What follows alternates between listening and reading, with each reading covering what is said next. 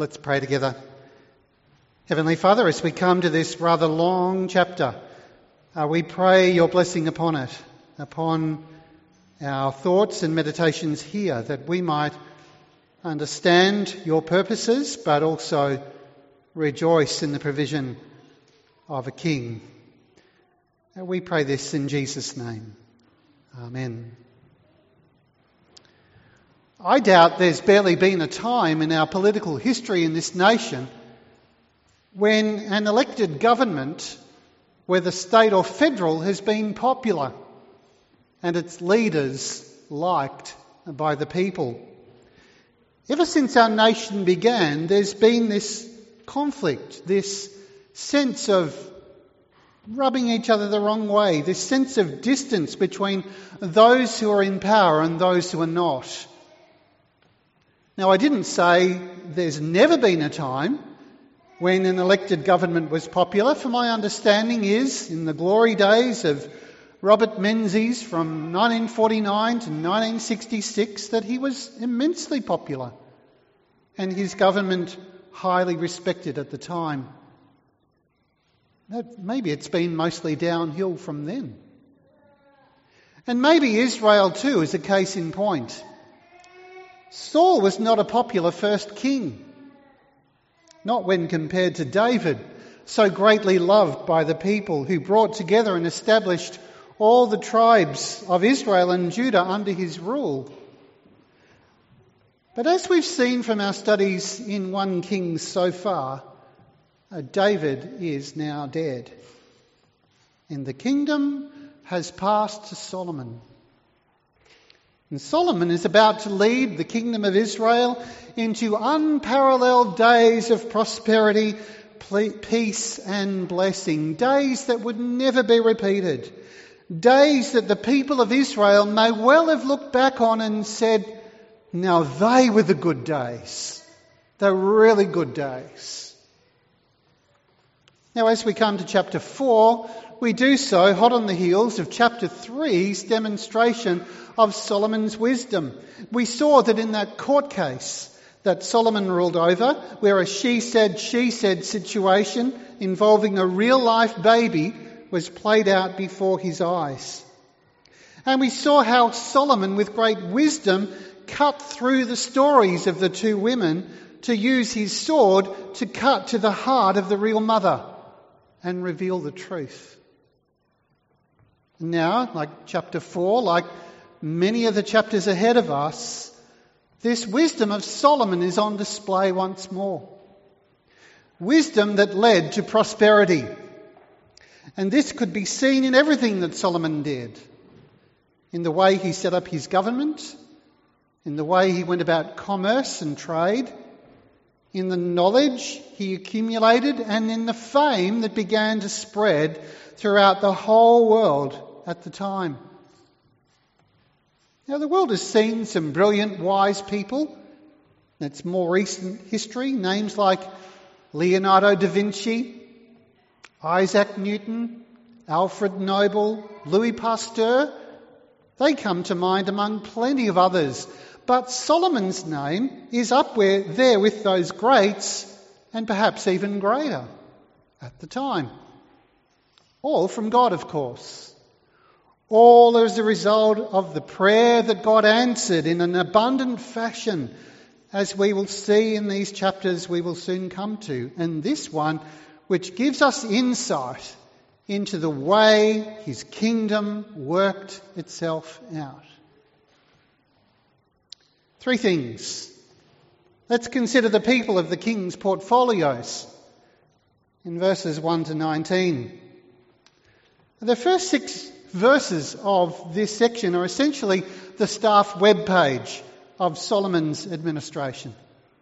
And we're very grateful that Drew ploughed on through the many names that were recorded there this morning. Well done, Drew. These names are the human resources of his kingdom, as distinct from the material riches that we will soon meet. And among the many names of those who feature in these verses are those who are Solomon's right hand men priests, secretaries, recorders, commanders, rulers, stewards, and officials. The point the writer is getting at here is not only to record the people's names for the sake of posterity, but also to show us that the king had all bases covered. Solomon's wisdom led him to set up a kingdom so that not all fell to him. Tasks were delegated from the secretaries with foreign sounding names to translate international correspondence, uh, to the financial recorders keeping account of Solomon's finances, to the chief of staff over his house, even the one with the toughest job of all, the one in charge of forced labour. Now, I suspect that we are supposed to read this section with two things in mind. One being the blessing of God and his faithfulness on show, and the other, the seeds of sin that are going to un- unravel all this good later on. See, verses 7 to 19 give us an extensive list of the 12 leaders of the various regions who were called upon to provide for the king's table, with each of those leaders having responsibility of feeding the king and his entourage for an entire month per year under an arrangement where the whole land was divided up into 12 areas, more or less defined by tribal boundaries. Now, I don't know how the average Israelite felt about this. I do know that if any such system was implemented in our state, in order that our Premier might be fed and all his cronies, that such a system would not be all that welcome, put it mildly. And when we consider that the burden that the king laid upon his people in this regard only grew and grew as his kingdom grew, that here are seeds of resentment that grow into seeds of rebellion. But yet, these were the early days, and from experience, we know that for any venture to succeed, both order and administration are necessary, whether it's your marriage or your family, your finances or your business, or yes, even the church. Order and administration are necessary. In the church, we are told in Scripture that we function best when we work together. And as each part does its part, there is both growth and stability. So, at one level, this list of names in the chapter reminds us of the whole body of God's people working together. Some behind the scenes, some more obvious, but all important with respect to the function of the whole those human resources behind the king. That's you, isn't it? All working together for his glory. That's the church. That's the theory, anyway. Second, we see the vastness of the king's wealth in verses 20 to 28. The vastness of the king's wealth. We remember that in 1 Samuel 8, when Israel went to Samuel and asked him, asked Samuel for a king to rule over them, he replied to them in no uncertain terms. A king would take their sons and put them in his army. A king would take their men and make them work in his garden and make weapons of war. A king would have their daughters working for him in his kitchen. A king would take the best of their fields and give them to his servants. A king would take a tithe of the grain and wine for his servants. A king would take a tithe of their servants and his flocks. And the day would come when the, the people would cry out to the Lord because the king was taking so much from them, oppressing them. And on that day, the Lord won't answer them. That's what Samuel told them. It's all very negative, isn't it? Samuel's warning was that the king would be a great taker and not so much a great giver, and that the people would be miserable under his rule. Well, they were that for a time under Saul. Not so much under David, but definitely not under Solomon. At this point in Solomon's reign, we are told that the people were as many as the sand by the sea. They ate and drank and were happy. Happy. Yes, even though Solomon's daily needs for himself and his staff were enormous, which verses 22 to 23 explain for us. This snapshot of the king's daily needs huge amounts of flour, twice as much meal, ten fat oxen, twice as many pasture fed cattle, a hundred sheep besides deer, gazelles, roebucks, and fattened fowls. Now, I admit this sounds like a lot, but apparently this is not a lot compared with other ancient Near Eastern kingdoms. It was fairly standard, providing enough food to feed four to five thousand people every day. Now, at this point, we could compare that to Jesus. There's contrast there, isn't there? She considers Solomon's feasts on one hand and Jesus living near the poverty line on the other. Or you could say another contrast is that Solomon's rich and luxurious feasting, was paid for by the people, while Jesus, on the other hand, as the true king, provided people, 5,000 people, food at no cost as he fed them in the wilderness.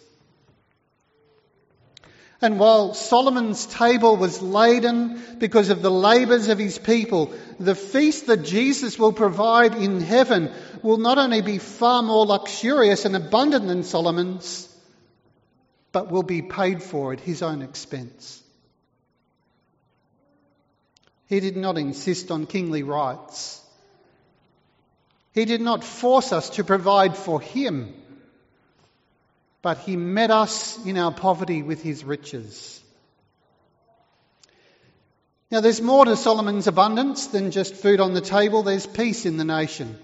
Verse 24 tells us that Solomon ruled over the region west of the Euphrates, from Tiphsah to Gaza, over all the kings west of the Euphrates, and he had peace on all sides around him. Most of us, never having lived through a major war, we are peculiar among the generations that have gone before us. War is a terrible thing that ruins the economy, the youth, the family, and many other aspects of life. The gift of peace, then, in this region of the world at this time was extremely rare, but what, that's what they knew, as verse 25 expresses it.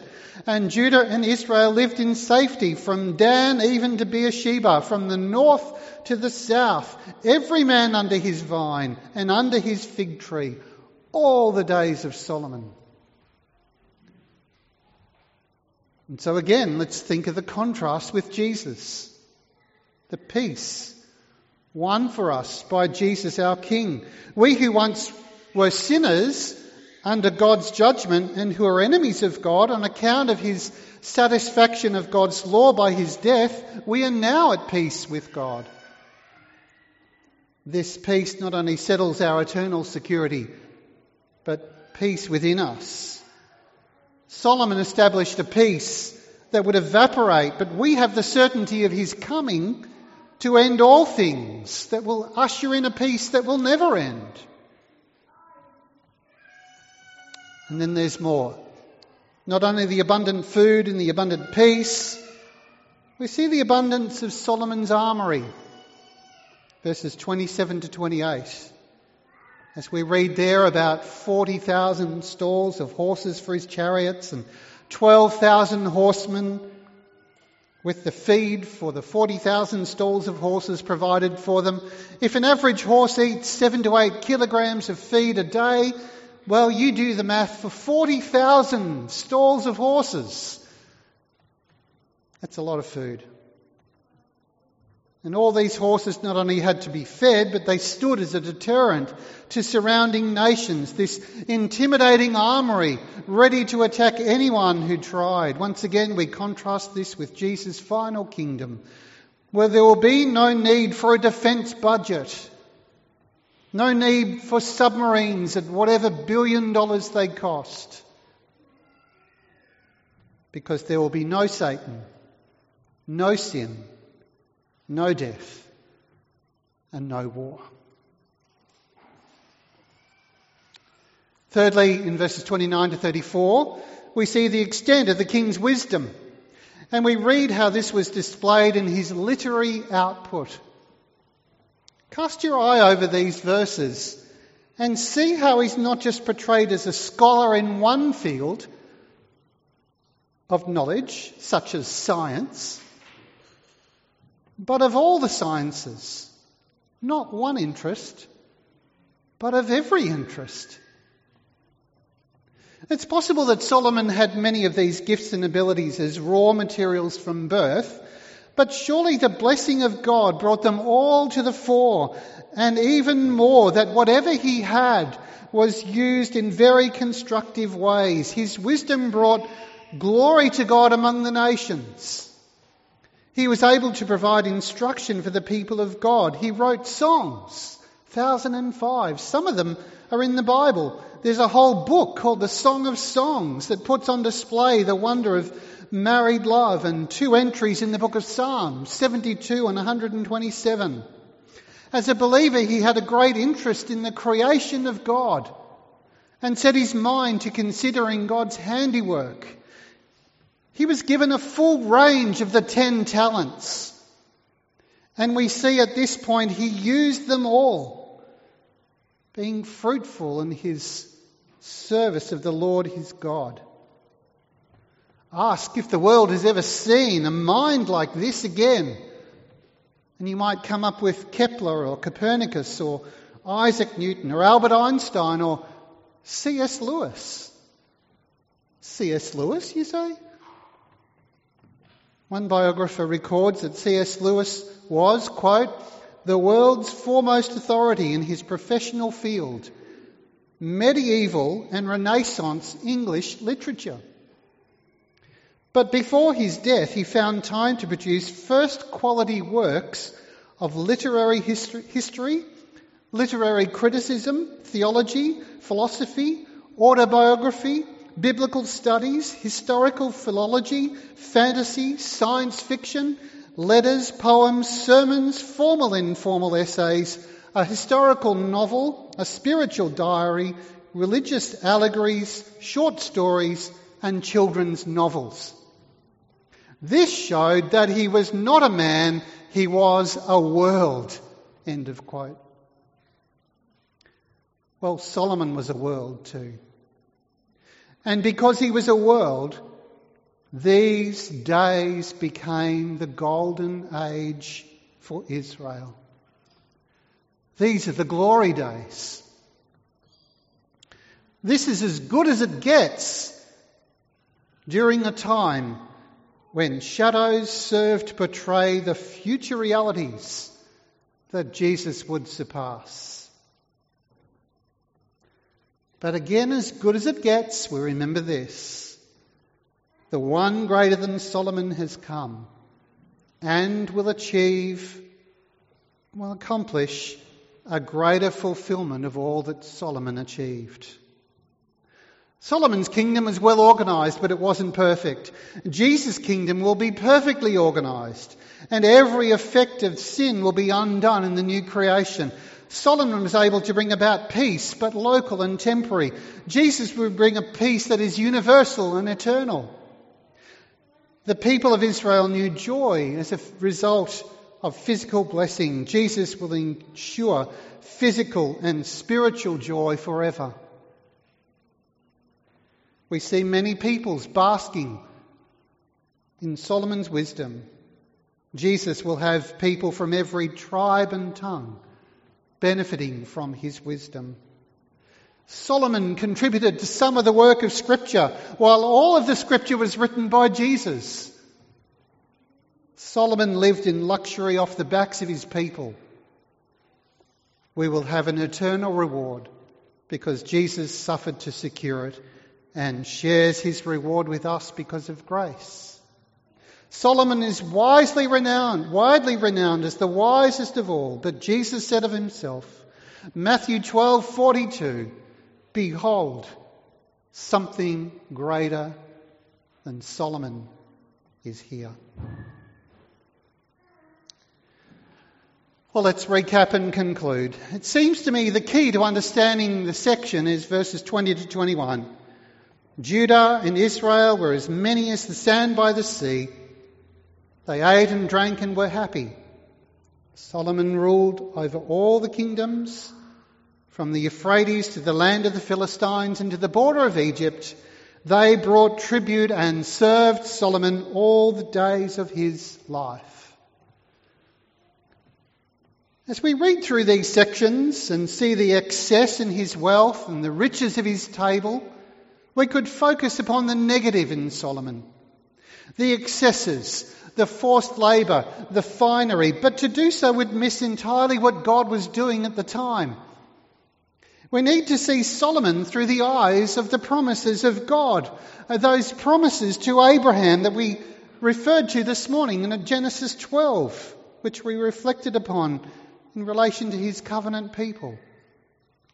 Those promises in Genesis 15 in which God defined for Abraham the extent of the land that would form part of his blessing and that his offspring would be as stars of heaven, sand on the seashore. Doesn't that ring a bell? Haven't we just read that the people of Israel were as many as the sand on the seashore? Surely the writer says this to give us a strong clue to the connection between the promises made to Abraham finding fulfillment at this point in time under Solomon. Numerous peoples, wide and vast tracts of land, peace on all sides, blessing to all the nations, as verse 34 says, and the people of all nations came to hear the wisdom of Solomon and from all the kings of the earth who heard of his wisdom. Stop and take note. This is now almost the highest point in the whole of the Old Testament. This is the prosperity that God foreshadowed to Abraham. This is the top of the mountain upon which there is a plateau. And for a time it looks wonderful, delightful, amazing, but not for long. If you reach a peak, if you climb to the highest mountain, well, guess what? There's only one way down. But before that comes, let's appreciate the faithfulness of God. Everything that God promised came to pass. Not in the sense that everything is fulfilled, and there's nothing more to come, not at all. For Solomon himself is only a type of the one who will bring these promises to their fullest extent. Israel itself and all its blessings is only a type of the kingdom that Christ will bring. Under Solomon, Israel knew a partial fulfillment of what was promised to Abraham but we who belong to Jesus, King Jesus, we will know this kingdom's full realization and fullness. And we are even more sure of the abundance in the promises of God that are yet to be seen for his people. Can you see that? Here is a wonderful glimpse of a partial fulfillment. But for God's people, when Jesus is revealed as King and his rule and reign evident to the whole world, the blessings to be tasted then will be the best ever, far surpassing the glories of Solomon and making everything that the people in Solomon's day revelled in appear as nothing more than a child's tea party. Are you praying for that? Are you praying for the kingdom of God to come in its fullness. Because the king has plans of his own to set up his throne when he returns. And what great plans they are. And what a feast of glory will await us. The glory of King Jesus, which he will share with his people.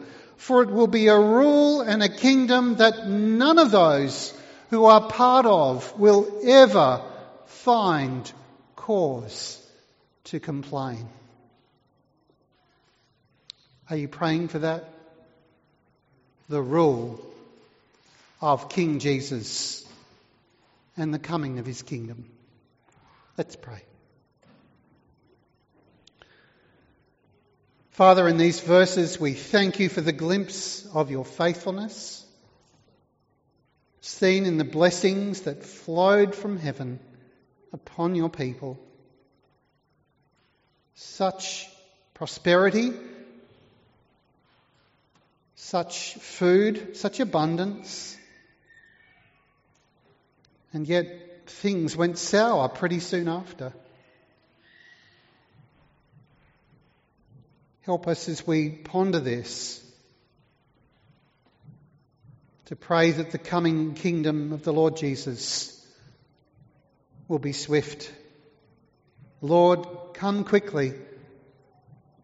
Bring in your kingdom, we pray, that the ends of the earth might know of the King who is far greater than Solomon, whose wisdom and grace is far more important Help us to pray, Your kingdom come. And help us to work and work and work as though it all depended upon our prayers.